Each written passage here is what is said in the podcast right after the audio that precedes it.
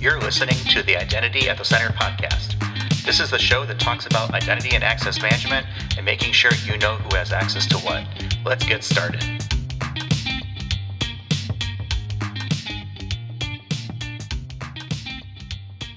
Welcome to the Identity at the Center podcast. I'm Jeff, and that's Jim. Hey, Jim. Hey, Jeff. How are you? Oh, not so bad. Yourself? Pretty good. Happy St. Patty's Day. Yeah, happy St. Patty's Day. Can't say I'm a big celebrator of it, but okay. Well, as the resident Irishman on the podcast, I, I it's a it's a holiday I have to celebrate, but I've got to say, so this is the first time we've done an episode where I've gotten the hiccups, and I've got the hiccups really bad today. All day. But I did I did not start the I did not start this day by drinking green beer. Uh, maybe uh, you know I don't even know if that's a good a good enough excuse, but you uh, no joke. Like we've been on calls pretty much all day for our our, our real work, and uh, it has been the same thing. I feel bad for you because it's got to be painful at some point where you just can't stop hiccuping. Um, so I guess best this, of luck to you and us as we go through this this, this episode. Well, it seems to go away for a while, and then you know what happened was, um, like right before we started the podcast, it started up and it's kind of like remember when we first started it would always be the the day we recorded the landscaping crew would show up and mow the lawn and make all yeah. that noise. Well for me it's the hiccups and this is actually a lot worse than the than the landscaper showing up. Yeah. Well if i do more talking you know that's fine. I, I can cover as much as i can. I don't i don't want you to be in pain. This this show should not be painful for you jim. How about that? It shouldn't be painful for anyone this is true. We can't control what other people feel, so um, we'll just focus on ourselves. How about that? That sounds good. Go ahead, go with it then, man. All right. So why don't we get into our topic today, which I am extremely excited and actually fascinated to talk about. And this is the topic of identity data fabrics. This is something that we've had a few different conversations over over the last couple of weeks. I think that has kind of referenced this space of fabric and identity, and it sounds kind of weird. So we're going to get into a little bit more. And to help us with that conversation, we've got Dieter Schuller. He's the Chief Revenue Officer at Radiant Logic. Welcome to the show, Dieter. It's great to be here. Thanks. Yeah, thank you much so much for joining us. And you know, this I find this topic really interesting because I feel like this is kind of where identity has been going for the last couple of years, but also solves some pretty interesting issues when it comes to how do you keep data together um, and making sure that it actually be leveraged across any number of systems to be able to take advantage of the data that, that gets collected through it.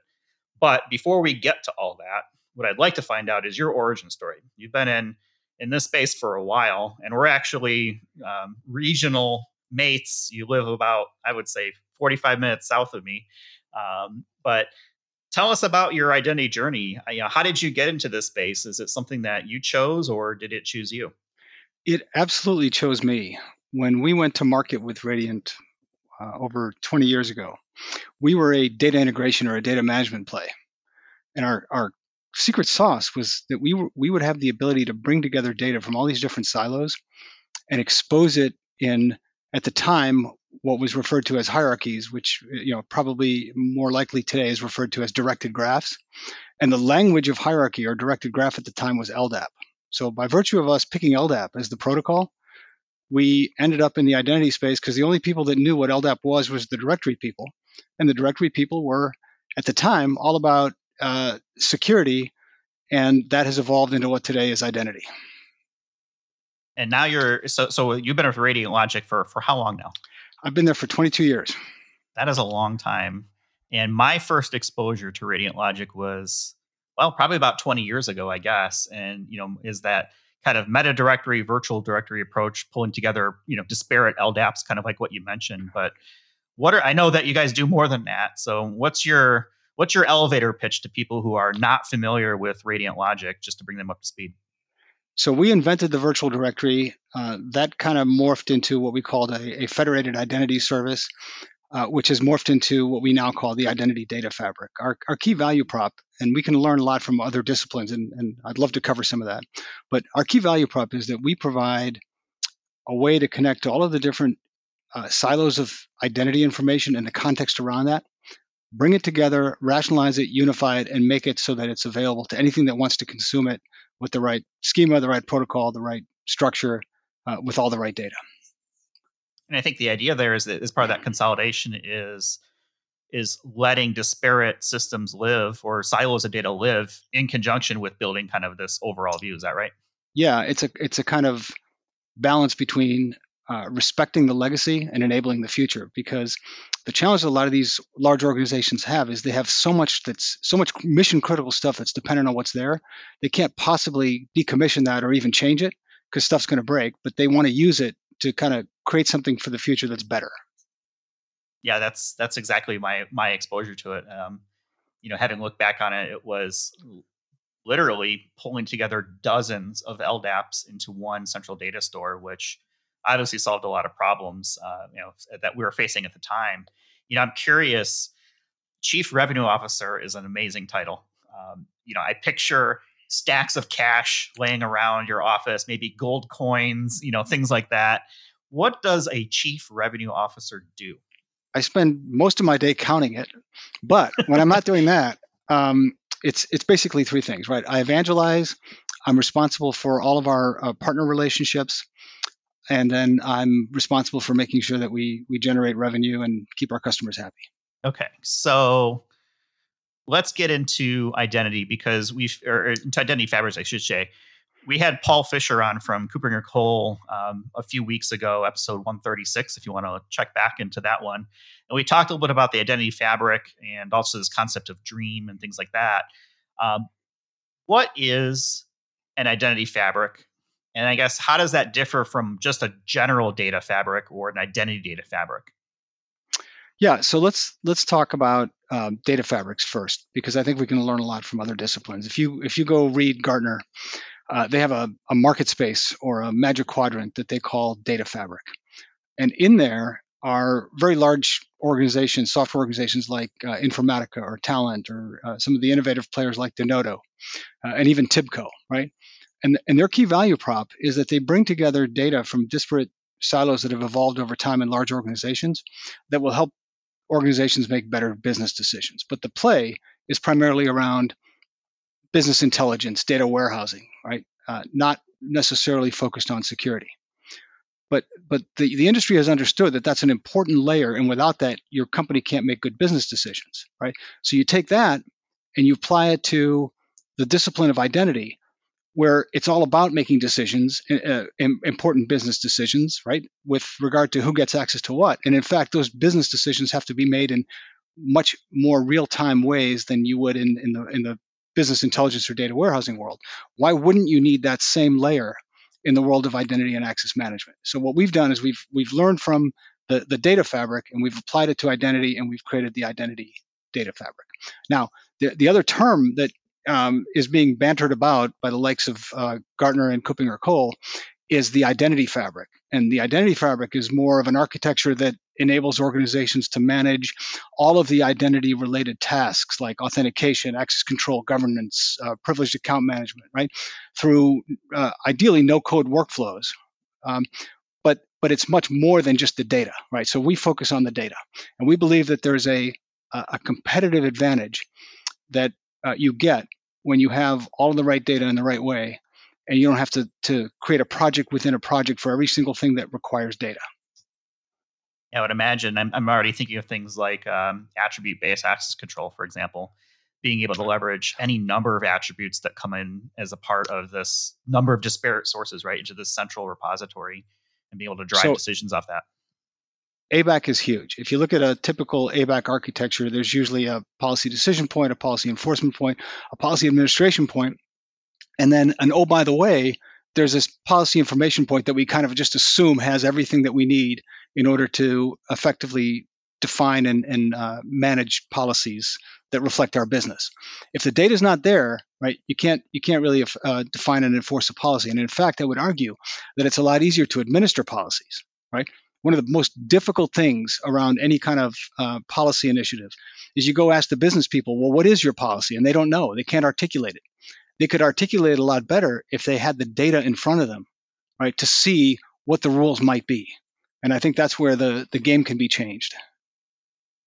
Well, I think it also you get some simplicity too from a you know integration standpoint. There's fewer points for those policies to go and make those decisions on, right? You're collecting it from one area. There's probably improved latency or redundancy that can be put in place to kind of support some of that integration. Am I thinking about that right? You're you're absolutely spot on. And and we in fact what we've seen consistently in these projects that we've been involved in is it started as you know the application is going to reach out to source A because that has whatever certification that the user has from the learning management system, and then source B because that has the project they're working on, and source C because that has their location. Right? And by the time you do the round robin on that, you've got a lot of latency, and this this is stuff that you know it requires millisecond response time. So it's it's just not viable without something that centralizes it and caches it and makes it available at the speed of a directory. So what does this look like? I guess because I'm I'm kind of bouncing between conceptual and theoretical versus the real world. Is this you know one big fabric? Is it multiple fabrics and kind of layers? Are we kind of like doing Inception here, where we've got different levels uh, of fabrics that kind of form this overall thing, or is do you see it more maybe as like one big fabric and each part of that fabric is maybe part of like a quilt or something or a pattern and he kind of plugs in as part of that bigger overall scene. I, I think it's never one big fabric because this stuff evolves over time and people you know use it to solve specific problems and then it starts to grow because they start to see the value of it. And there's a lot of overlap. If you look at for example uh, you know the the data fabric world there's uh, master data management products right? They they do a lot of this. There's customer data integration products where if you look at the, the CIAM side of this, right, you start to deal with with uh, those types of projects, right? Uh, all of that makes up the fabric, and then uh, if you focus that on identity and you speak the protocols of identity and you uh, uh, focus it on on providing real time response, right, you can start to build layers of this fabric for different use cases, and and start to bring it together, and it becomes more valuable as you start to add sources. So if, if you've got all these fabrics, I guess identity is probably just one of them. I would imagine there's similar concepts for other things like marketing or maybe privacy or or maybe they're built into the identity one. What do you is that the case? Like, what do you typically see? Is it just you know different fabrics for different use cases, like you mentioned, or do you see some overlap in some of those use cases? I see a lot of overlap. If you if you if you start looking at workforce, it's primarily the the security team, right, that starts to think about that and see value in it. But the minute you start looking at C, uh, customer identity and access management, it's sales, it's marketing, it's the business units, right? All of them uh, start to to really see the value of this fabric because it's not just an enabler for better security; it's also an enabler for cross sell, upsell, uh, retention, uh, customer acquisition, user experience, right? All the things that are important from a business perspective, right? And, and it also drives you know business agility. It also enables things that you couldn't otherwise do. There's tremendous value that that you get from this beyond just security. I can see uh, you know some scenarios too where you're pulling in all this data and right. The, I think one of the immediate concerns that that's really become a lot more prevalent over the last couple years from society is privacy concerns and being able to manage sort of you know what does this thing know about me? I think of privacy controls from you know the big social media companies facebook instagram twitter right? All those folks. And even then now you know areas like gdpr or you know other similar um, you know regulations or, or laws where there are some rules around what you can and can't keep from an information standpoint. So the privacy implications are are pretty large. Is this a scenario where something like a data fabric makes it easier for an organization to I guess comply with some of those regulations or those concerns or make it easier for maybe even an end user to be able to kind of manage what someone knows about them? I think it's both, and I'll give you a couple of examples. Um, the the California version of GDPR, right? One of the things, and and and there's others like this, but one of the things that is in there is if I'm a uh, a customer or a prospect that has interacted with you as a business, you need to be able, if I ask you, you need to be able to tell me everything you have about me, right? Without a a, a data fabric, there's no way, right, that most of these organizations can actually achieve that goal, right? There's no way they can actually go back and tell you, hey, Jeff, this is everything I have about you. So, from that perspective, it's absolutely critical. Um, a lot of these um, uh, components of compliance legislation, also, depending on how you interpret them, uh, will prohibit you, for example, Germany or Japan or Holland, right, will prohibit you from storing certain information outside of the country, right? And what this fabric does, depending on how you architect it, is it allows the data to remain where it needs to remain, but still be accessible when it needs to be accessed. So that's the the second example. But but the other one is, uh, if I'm a if I'm an actual customer or user, I can define things in a way that get masked. So, for example, right, um, the organization might have my birthday, but I can say I want this exposed to these things or, or these applications only in terms of am I 21 or older or not. Right. So there's a lot of real life examples of where a, a solid identity data fabric can help with uh, compliance and with with making sure that you're adhering to some of these initiatives. So that data residency thing that you brought up, I find that interesting. So if data if you're if you're creating a data fabric and it's sourced, you know, from one country and has to stay in one country, I guess my feeble brain thinks, okay, we've got this fabric. You know, it, is it where is the residency then at that point? Isn't it just everywhere? I guess what's what's been your exposure to that? Because I'd love to get into that just a little bit more because I find that a little bit confusing, maybe. One of the things that I think that one of the advantages that the identity data fabric provides is that it it can either bring the data all together physically or bring the data together logically, depending on how you architect it. And, and you have both options, right? So you can say, I'm going to make a, a copy of this data and cache it and make sure that the cache is always reflective of what the underlying or authoritative sources reflect, right? And that buys me the ability to bring the data closer to the consumer, right, to the application. And or I can architect it in a way where I say, no, when the request is made to the identity data fabric, it's going to go and request that from the underlying source, and the underlying source is in Germany or in Japan or in Holland. Right, so you get that flexibility. So I guess in that case, the the data that's being queried, and I guess in maybe in that either real time or near real time is a little more ephemeral. So then you may be able to kind of get around, okay, well, where does the actual data live, right? where is it actually yeah. housed? It's more of a I think it was almost like it's a view of a table versus the actual uh, table. And the term that you're using is exactly what we do, right? If you're familiar with the relational world, you go to your DBA uh, and you say, hey, I, I need information about these six tables, and the DBA will give you a view, right, that makes it easy for you and gives you exactly what you're asking for. What you're doing in the world of identity data fabric is you're creating those views um, which makes it make it very easy for you to get exactly what you want in the way that you want it, right? Including the ability to to navigate a, a hierarchy or a, directed graph so that you get progressive disclosure, right? And that also allows the administrator to say, I'm not going to show you this data, or I'm going to show you this data in, in only a certain way. Um, and that's the yeah, that's part of the value of this. I mean, it makes a lot of sense to me, and, and now I'm taking my brain over to the wonderful world of blockchain because I think there's a similar premise there where the idea is there's you've got this you know decentralized data fabric you know, for lack of a better term where there are pieces of data that the consumer or whatever the blockchain is, is running right has the ability to kind of turn on individual bits or things like that. Um, is is that something that makes sense in the world of identity data fabrics or identity or data fabrics in general? Does is is blockchain a thing that that there's you know i feel like blockchain has been like this great solution looking for a problem. Um, and i and i know there's a lot of vendors in this space that like to kind of hop on the blockchain wagon whatever is hot at the time. And i'm not saying that that you know that this is the way it is right now but i see a use case there where you're essentially doing the same type of thing right with between blockchain and, and identity data fabric and being able to kind of leverage the best of both worlds from a technology standpoint so, so the type of data that we typically focus on is what I would call reference data, right? And where I think blockchain really shines is in uh, what I would call transactional data, right? So blockchain is just a, a ledger that doesn't re- require a central authority, and can be really valuable in helping from an audit perspective, for example, right? I need to know uh, who made this change, and I need to be darn sure that that you know that that that happened this way, uh, so I think there's lots of applications. I don't think, I personally don't think blockchain is going to significantly change the game in identity.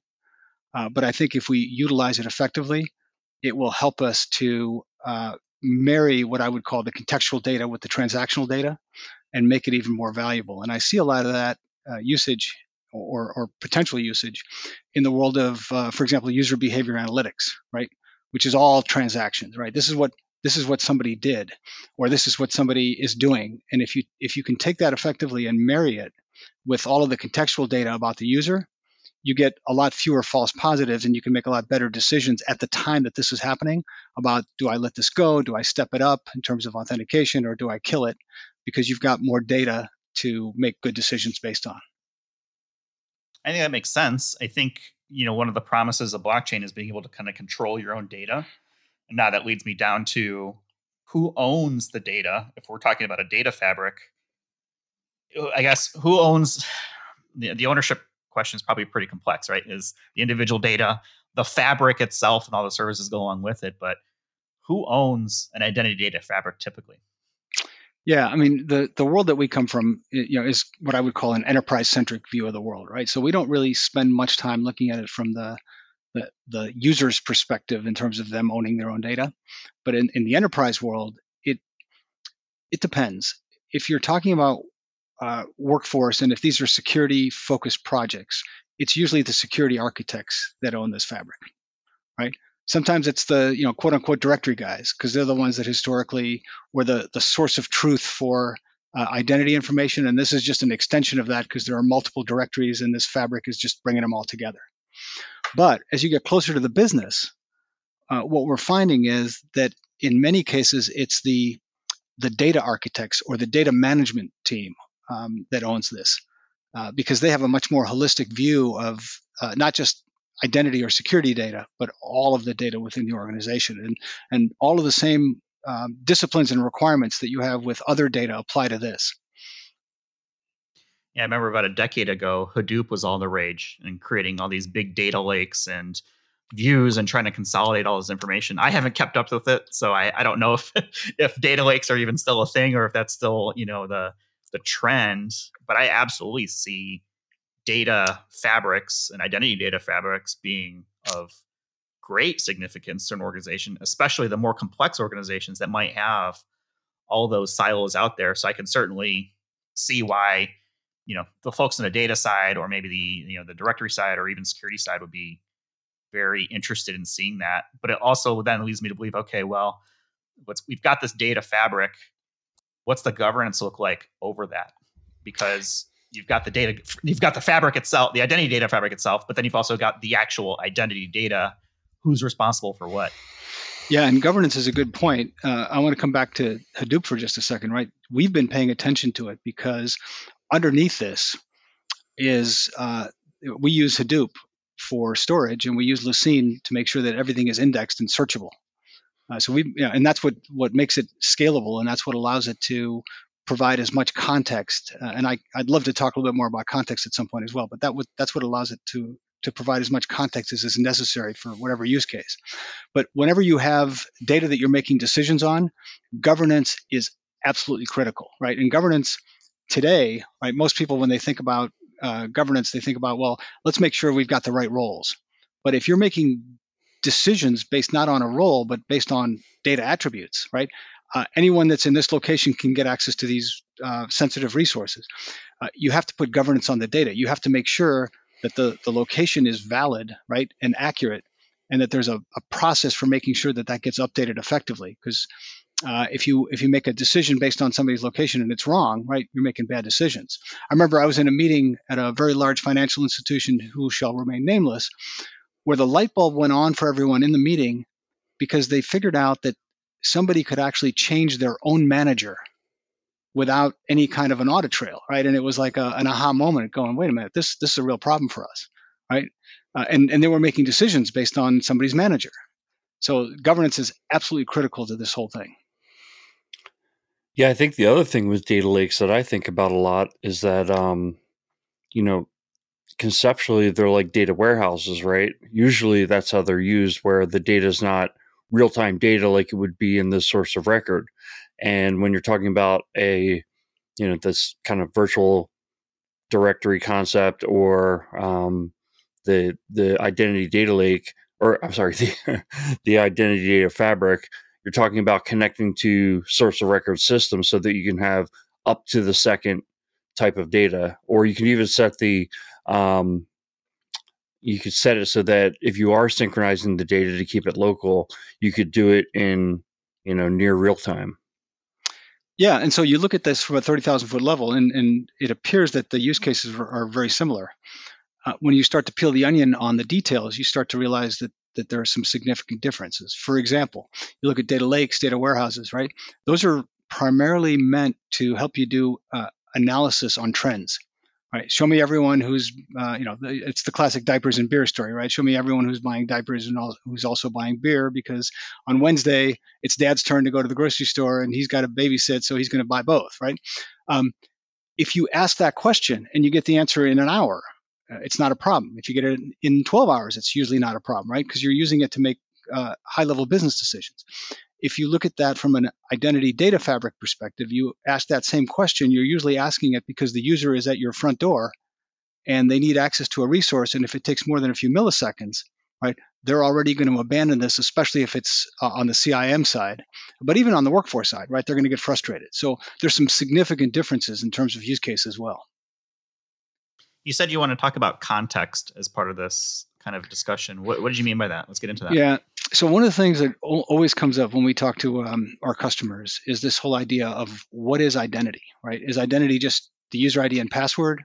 Is it uh, the groups that you're in an Active Directory?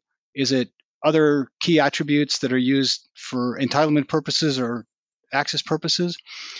Or is it all of the context around that that help you make not only good decisions but provide a good experience. So for example, right, you look at especially on the customer side, oftentimes the business decisions that are made are based not just on the person, but the company that that person works for.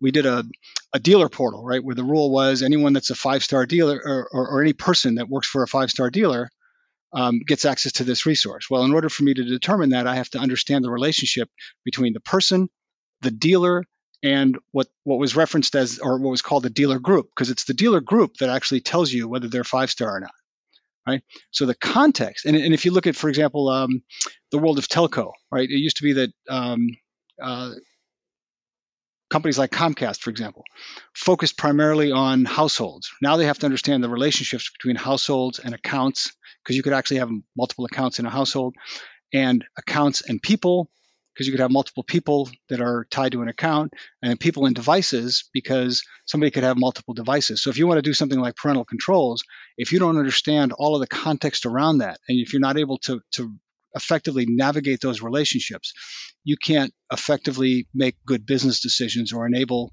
uh, something like parental controls. So context yes, is all of the all of the data around that identity that makes that meaningful and, and that allows you to act on it. Yeah, it's an interesting use case that you brought up there around the context and in the households. I'm thinking of a news article that I saw, I don't know, yesterday or maybe it was earlier today about, you know, Netflix and sharing of passwords and them trying to now monetize people sharing their accounts.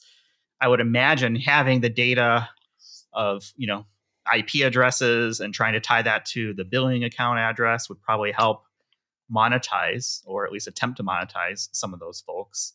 Um, you know, the, the idea of Comcast, for example, um, you know, yeah, you can have a house, right, that has residential service, but then also maybe a separate business line, and being able to kind of pull that information together is is a, is very powerful, especially in those cross marketing uh, situations, which I know marketers love this type of data, right? Getting to things like progressive profiling and being able to kind of make it easy for people to spend money or for you to be able to market service to it. So I could see that fabric being very helpful. I can see it being helpful also in the identity space of being able to pull together those that part of information together to provide even a better you know authentication experience or an author- authorization experience in some cases. Yeah i mean you bring up uh, as, a, as a very simple example the authentication experience. You cannot achieve single sign-on in a world where the user has multiple ids unless you know all of the ids that belong to that user. Because even if you authenticate with one id when you go to application B and the application knows the user in, the, in a different context, right, with a different ID, if you don't pass that ID to the application, you still don't get single sign on. So data integration is an absolutely critical component of achieving single sign on. And without an identity fabric, you end up doing that uh, in, in a custom way at the at the SSO layer, which is which is a lot of custom coding. And then when I think about, if, uh, I'm sorry, go ahead, Jim. No, when I think about this identity data fabric concept, I think of, you know, a, a data source to kind of look to during an authentication or during some kind of identity activity. I'm wondering, could you also write back to those systems of record through the um, through the identity data fabric, or is it really just you're reading and you're pulling data in?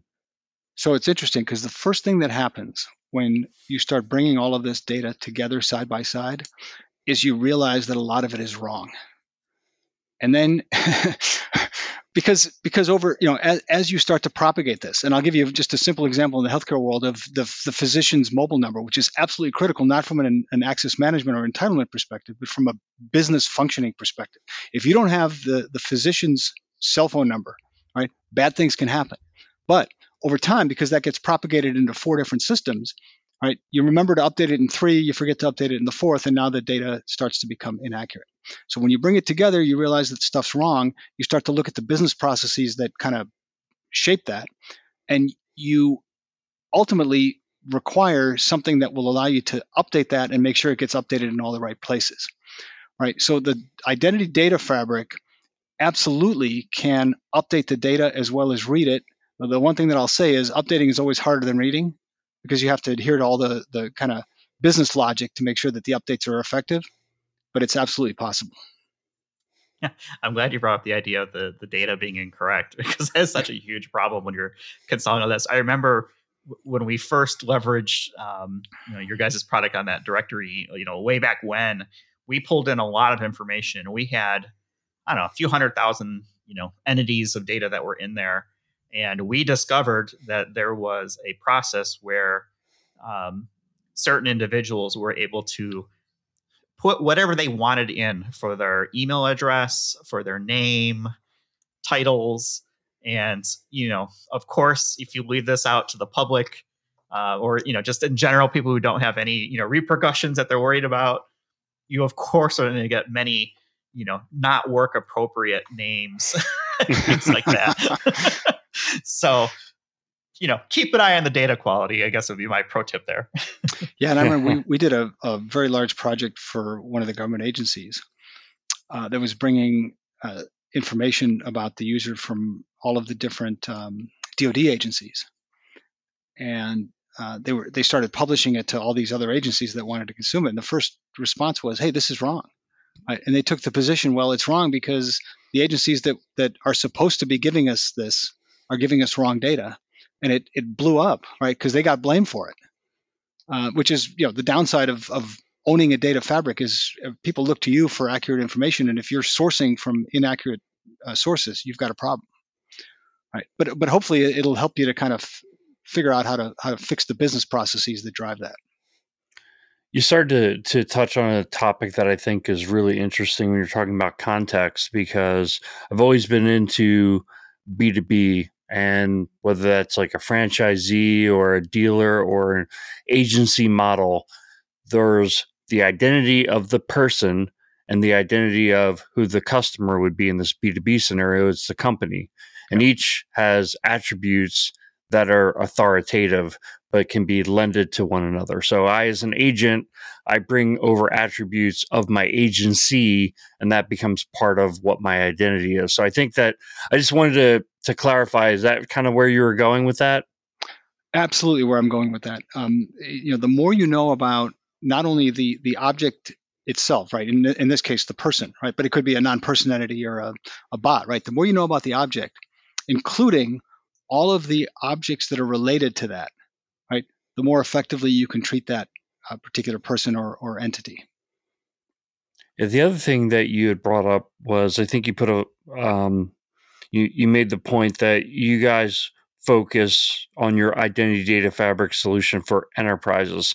The finer point that I want to want to put on that enterprise as opposed to like a bring your own ID scenario, right? So as you know, a lot of times when Jeff and I use the term enterprise, we're using that to compare and contrast with customer IAM or compare and contrast with government IAM. But really, when you're talking enterprise, it's kind of holistically, you're just comparing that as not the be the bring your own ID scenario. That's that's absolutely correct, Jim.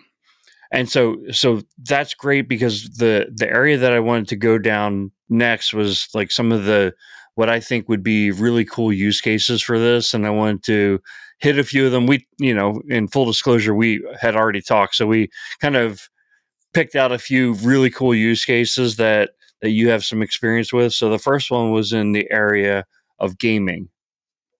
Yeah, and, and this is a great illustration of what is possible from a business perspective, not just from a security perspective, right?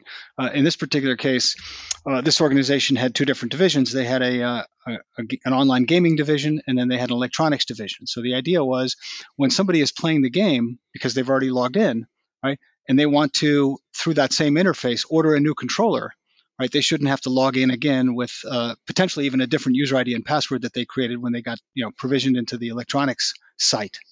All right, so by by creating this identity fabric and unifying the user and understanding that uh, John Smith over here on the gaming side is the same as Jonathan Smith over here on the electronic side, right? You enable an environment and a, a, a use case where the user is playing the game, they decide they need a new controller, they click a button, they order the controller, and they're not asked again to identify themselves uh, and it's just all seamless. So it's you know it's a beautiful example of where identity fabric and context right, can help enable great experiences. I, I want to take a step here and just say thank you because I know what you're talking about. and it was an absolute nightmare before that came along of a user experience trying to navigate that company's various login systems and you know storefronts to try and figure out you know what is how to get what I wanted. I wanted to give them money, and they did not make it easy to do so. So when that enhancement came around, you know, hey, bravo, right? I'm gonna I'm gonna clap for you. So thank you. yeah, I mean, I you know I can't tell you how many times I personally have logged into, uh, for example, my insurance company, uh, thinking that I'm going to uh, all at once, right, uh, file a claim and then also uh, you know pay a bill, right? And you can't do that because uh, in the world of the insurance company, they view each one of these different, you know, auto, home, life policies with with a completely different set of uh, identity infrastructure underneath, and there's no connection between them. Right, so I have to log in multiple times. They ask me who I am multiple times. Um, they ask me when I register uh, to provide them information that I've already given them. It's it's not a great experience. Yeah. So the next uh, use case example that we wanted to explore was connected vehicles.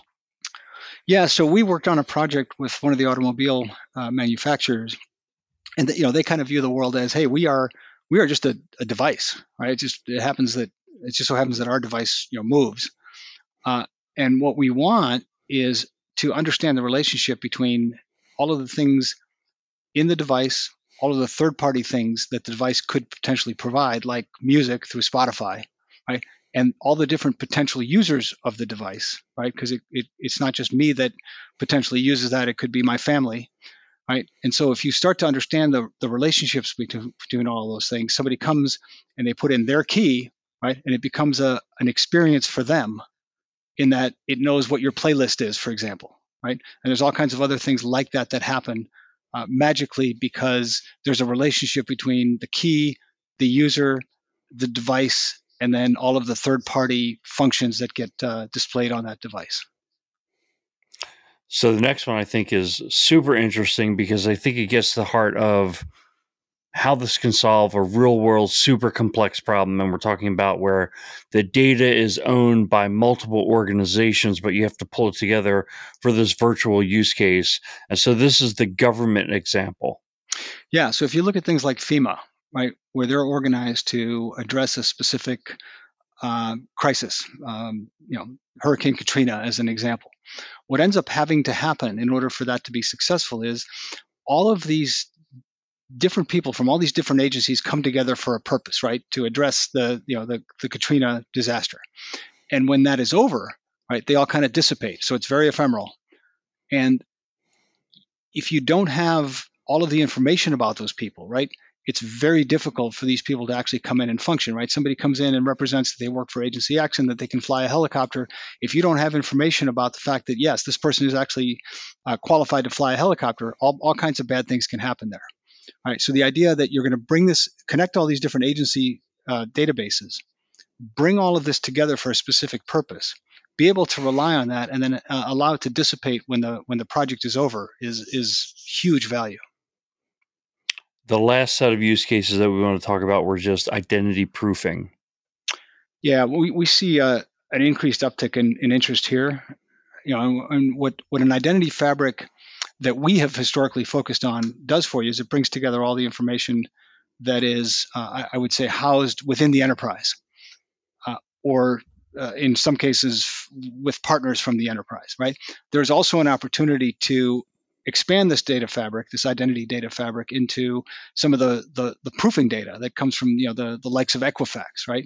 So now I can take all the information that I have about uh, Jeff Steadman, including the fact that he owns these policies or he's subscribing to these services, right? And also bring in Equifax data about Jeff, right? That will help me to vet the fact that this really is him or that I can use to even do cross sell or upsell. I hope that you are being careful with my data. I don't need more spam. yeah. With um, with great power comes great responsibility, Jeff. Yeah, I mean, for sure. I mean, if you're thinking about putting this stuff in place, I, I'm going to go back to the governance side of things and make sure that you know the data being collected is following the right rules or it's being utilized appropriately because that's one of the things i typically see is now all of a sudden you've got this cool capability that you've introduced to the enterprise and now people are trying to use it for things it wasn't designed for or really meant to be used and then that's that's a rough road to go down and try to walk back if you get too far down it. So be careful yeah. about that. And that's not you know that's not something we can control right? We we provide right. a, a layer that the the uh, enterprise then decides what to do with. Yeah that was a plea to, to, my fellow iam pros out there is uh, be careful of what you build uh, and making sure that the data is being used appropriately. Um, you know dieter you've been great with your time and i want to make sure that we respect that uh, we'll try to wrap things up here in a second but i know that you are a frequent traveler as uh, as were Jim and I before um, you know the pandemic hit, and I'm hopeful to hit the road here pretty soon as things start to open up. But I'm sure we all have you know air travel stories uh, that are of remembrance, whether it's good or bad. so here's my question for you: What's your best or worst, or maybe both, air travel story? in terms of travel itself, you never really remember the good ones, but you remember uh, all of the, the bad ones. I've been uh, I've been stuck in Saudi Arabia during Ramadan where you couldn't get food.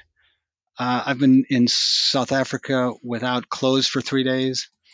Uh, one of the things that I remember very vividly is uh, I got talked into by my travel agent uh, stopping in Washington from a trip back to, from Zurich to Chicago, and the sell on it was, "Hey, I'm going to put you in first uh, I hadn't seen my family in two weeks. We arrived in uh, at Dulles Airport, and I don't know if you guys have been to Dulles. Uh, it's not like that anymore. Uh, but there used to be these big buses that only the you know only the government could think of, right, as a way to to solve a problem. And we we landed. We got out. I had an hour to catch my connecting flight from Dulles to Chicago, uh, and the buses didn't come. So everybody kind of got stuck on this escalator. And there in the distance was a sign that said emergency exit, which I decided I was going to hit so that an alarm could go off and somebody could come and actually deal with it. When I hit that, I saw my gate to Chicago and I went there. And uh, what I forgot was that I really didn't go through customs, which caused a, a significant problem for me. So after about four hours in the interrogation room, explaining to uh, the folks that were uh, asking me all kinds of questions that, hey, maybe there's a security issue here and that needs to be d- addressed and, and, and disclosed. Uh, they finally decided that, uh, you know, I didn't have any bad intentions beyond just wanting to go home, and they let me go. I didn't realize that we had an international man of mystery on uh, on our show today. So, uh, good get, Jim. It was awkward. It was awkward. I knew Dieter would have some stories. Yeah, Dieter definitely has stories, and they still have those people people movers there. They do. Um, I actually, I, I, was actually in Dulles a few weeks ago, and I ended up on one of those, and I'm like, I, I thought to myself, man, I thought they got rid of all these, but they still found a way to use them. Oh yeah, I mean, of course, those are the weirdest ones that I've seen too. I'm sure there's probably weird stuff around the world, or you know, not weird, yeah. but different. But that's the only airport that I've been to that have like these giant. I mean, this is like something you'd see like on the moon or like a Mars mission, like Star Wars 1980s. Yeah, exactly. And they just set up like two or three stories, and it's a, just a mm-hmm. little like room on basically yeah. you know four wheels that goes back it's, and forth between two terminals. It's the only airport I've ever seen them at. Every time I get on that, I think to myself, this is something that only a, a government agency could invent. Got to add value. Jim, how about yourself? What's a a good or maybe not so good air travel story? Yeah, well, so my my worst travel story was the first time I flew to Germany. Um, got to the very, you know, we're going in for the landing, and uh, the kid who was sitting caddy corner behind me was screaming bloody murder. And as we landed, he vomited on the guy next to me, all over that guy, and it splashed on me too. I, I mean, I just in one breath I was upset because I had vomit on me, but in the other breath I was just thanking God I wasn't the guy next to me because he got soaked in and it's just not a great way to start a trip. Once that starts, it's a domino, Jim. Yeah, well, I thought it was. I was glad it was the end of the flight because then it was, you know, less chance of that happening. But I think everybody in the plane was pretty horrified. I can't remember the name of the movie, but I, it was. I just think of you know the the pie eating contest, and uh, you know it was a complete and total barforama. And I think Jim, in honor of you, I'm going to play. You know, this is what I think about that.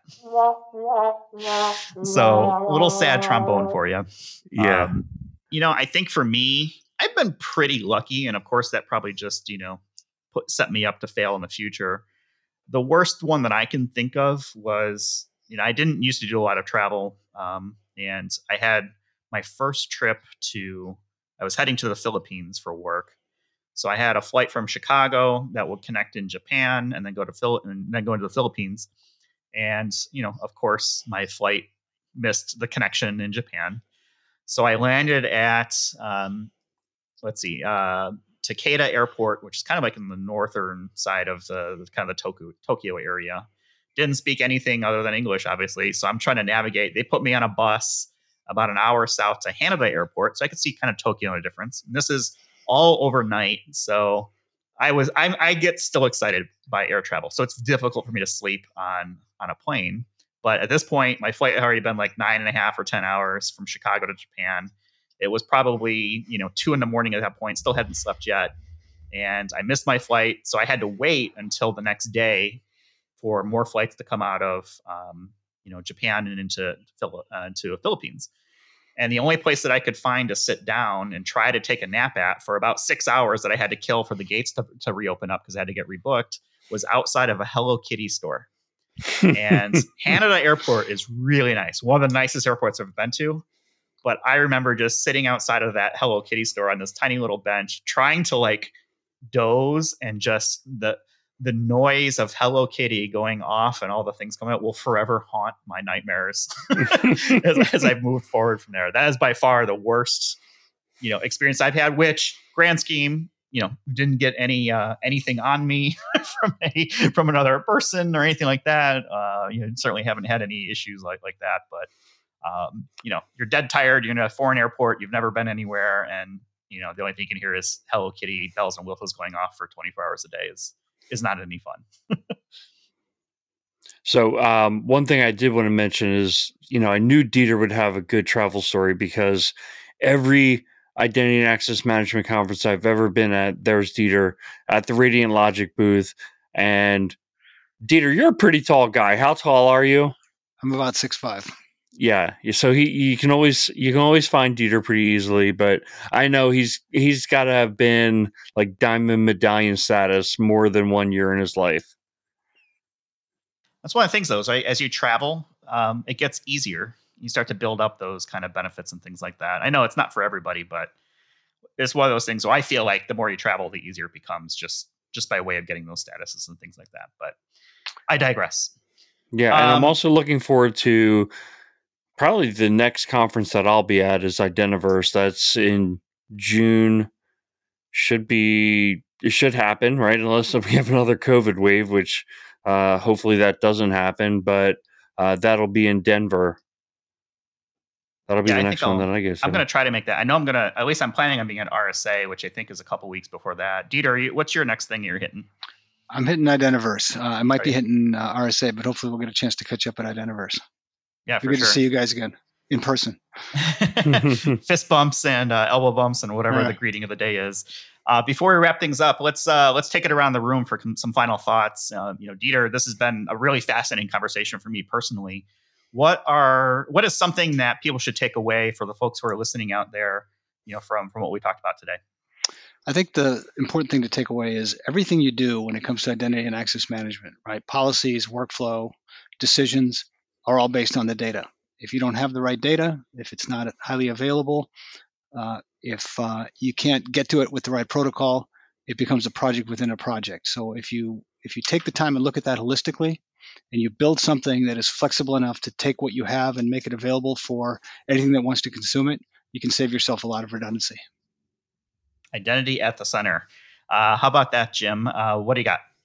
I well, I think that you know this is what's fascinating about the identity and access management industry is that there are so many different use cases that make this up, and there are the right technologies for just about every use case. And this is you know one of those solutions that is very necessary uh, in certain cases. Other cases, it doesn't make as much sense, but what a fascinating group of stories we got into today, and really appreciate your time today, Dieter.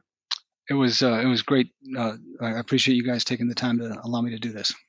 yeah, thanks for being with us. So we'll go ahead and wrap it up there.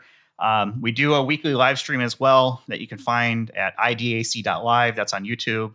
Uh, Jim and I have missed the last two weeks. When I say weekly, it's sort of weekly. It just kind of depends on our schedule, but uh, we're doing that kind of new venture. So hopefully people kind of check that out a little more loosey goosey and sort of, um, um, you know, stream of thought type thing. Uh, you can find us on the web at identityatthecenter.com. We're on Twitter at IDAC Podcasts. I'll have links to Dieter's LinkedIn profile as part of our show notes. So hopefully, uh, Dieter, you're cool with people reaching out to you if you've got questions about Absolutely. Radiant Logic. Cool.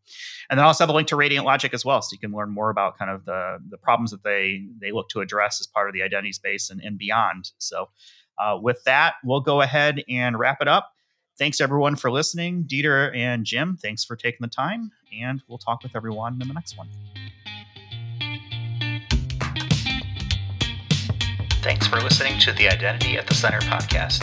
If you like what you heard, don't forget to subscribe and visit us on the web at identityatthecenter.com.